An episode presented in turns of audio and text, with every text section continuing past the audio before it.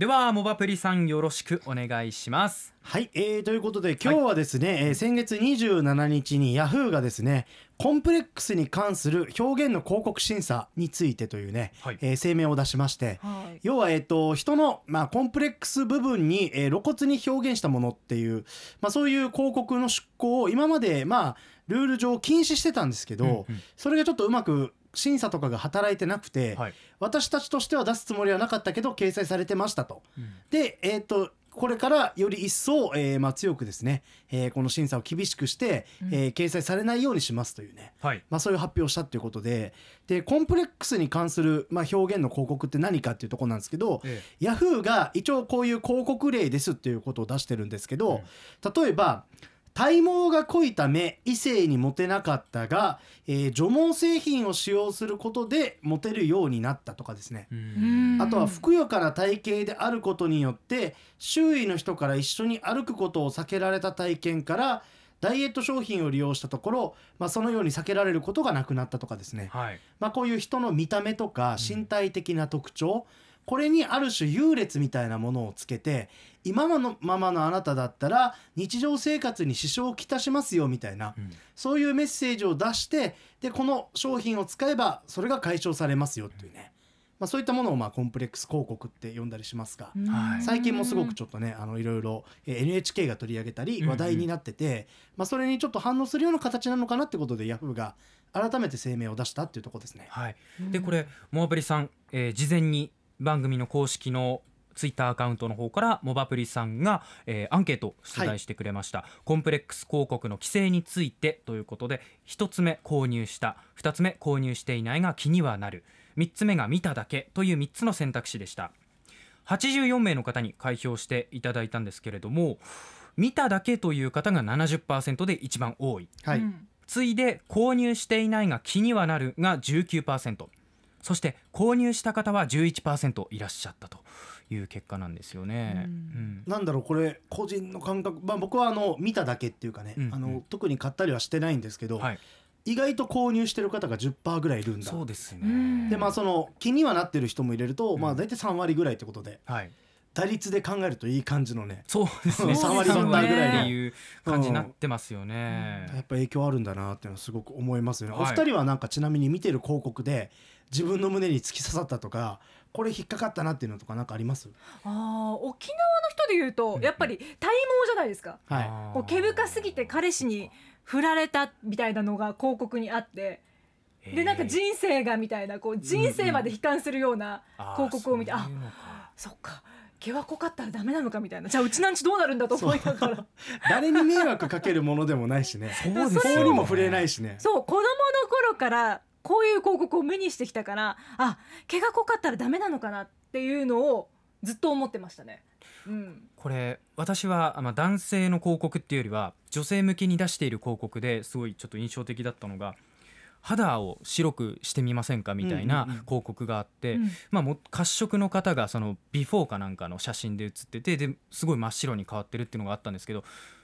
褐色の方別に良くないって思いながら健康的でいいじゃんって思いながらなんでこれダメな感じで表現されちゃってるのかなっていう。うん。ビフォーがいい問題っていうねビフォーがいい。すごいよかったいいなと思ってたんですけどね、ううん。ん。別にどっちが悪いっていうか、うんうん。えどちらだって別にいいじゃんっていうのを思いながらなんかすごい引っかかったのを覚えてますね。うん。そうなんですよ。だからまあこういう形で、まあ、例えば YouTube で広告出てきたり、はい。あとメディアでねバラエティ番組とかでそういうのが取り上げられたりとか、やっぱりある種私たちって日常いろんな目にするものでこういうメッセージを受け取ってですね肌は白い方がいいとか、うん。体毛とかはね無駄毛はない方がいいとか、うん。そういうある種の価値観によって、えーまあちょっとこの美意識みたいなのが作られるのかなと思うんですけど最近はまあちょっとこの容姿至上主義ってことでルッキズムっていうのが問題にすごくなっててですねはい要は本来さっき言った見た目の問題とか身体的な特徴っていうのは採点されるようなものでもなければ、うん。まあそのなんだろうな、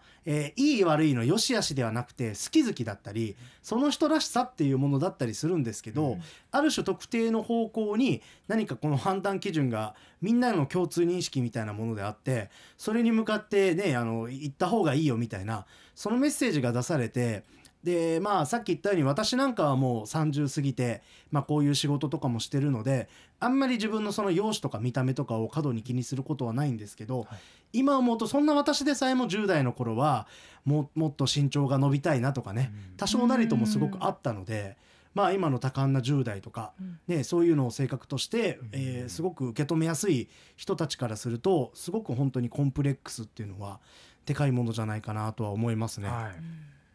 で、えっとまあ、今回ヤフーがこういうふうにまあ声明を出して禁止しますと。で Google の方もまあその YouTube とかそういう広告に関して規制していきますっていうことで、まあ、こういった大手の会社がまあどこまで動いてがっつり審査で取り締まるかは分かんないんですけど、はい。一応問題意識は持ってるっていうことなので、うん。ちょっと改善に期待したいなっていうのはすごくあります。はい。で同時に、まあ、ちょっとあのこのヤフーと同じぐらいのタイミングで、えっと、女性の人気 YouTuber の方がですね、えっと、バストアップさせる包協手術していたことを隠して、うん。でバストアップ商材を売ってたっていうことがちょっと発覚しまして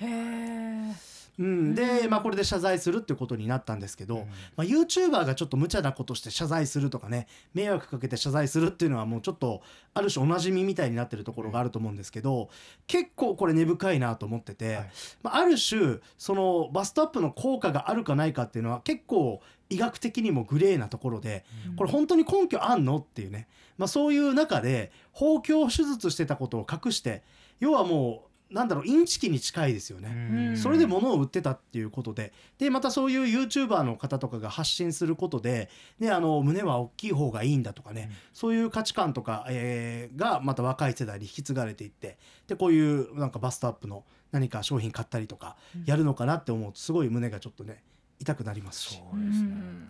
だから今後、えっとまあ、あの私たちのこのラジオのメディアもそうですし、はい。SNS もそうですし YouTube とかもそうなんですけど、ウェブもそういうマスコミも関係なくですね、私たちはいろんなものを見て影響を受けてそれで商品買ったりすると思うんですけど果たしてその信憑性があるものなのかっていう問題ですとかあとはそのなんか特定の価値観に引きずられて、えー自分の何か判断とか自分の価値が定められてないかとかそういうところはすごくあの考えていくべき問題だなと思います。うん。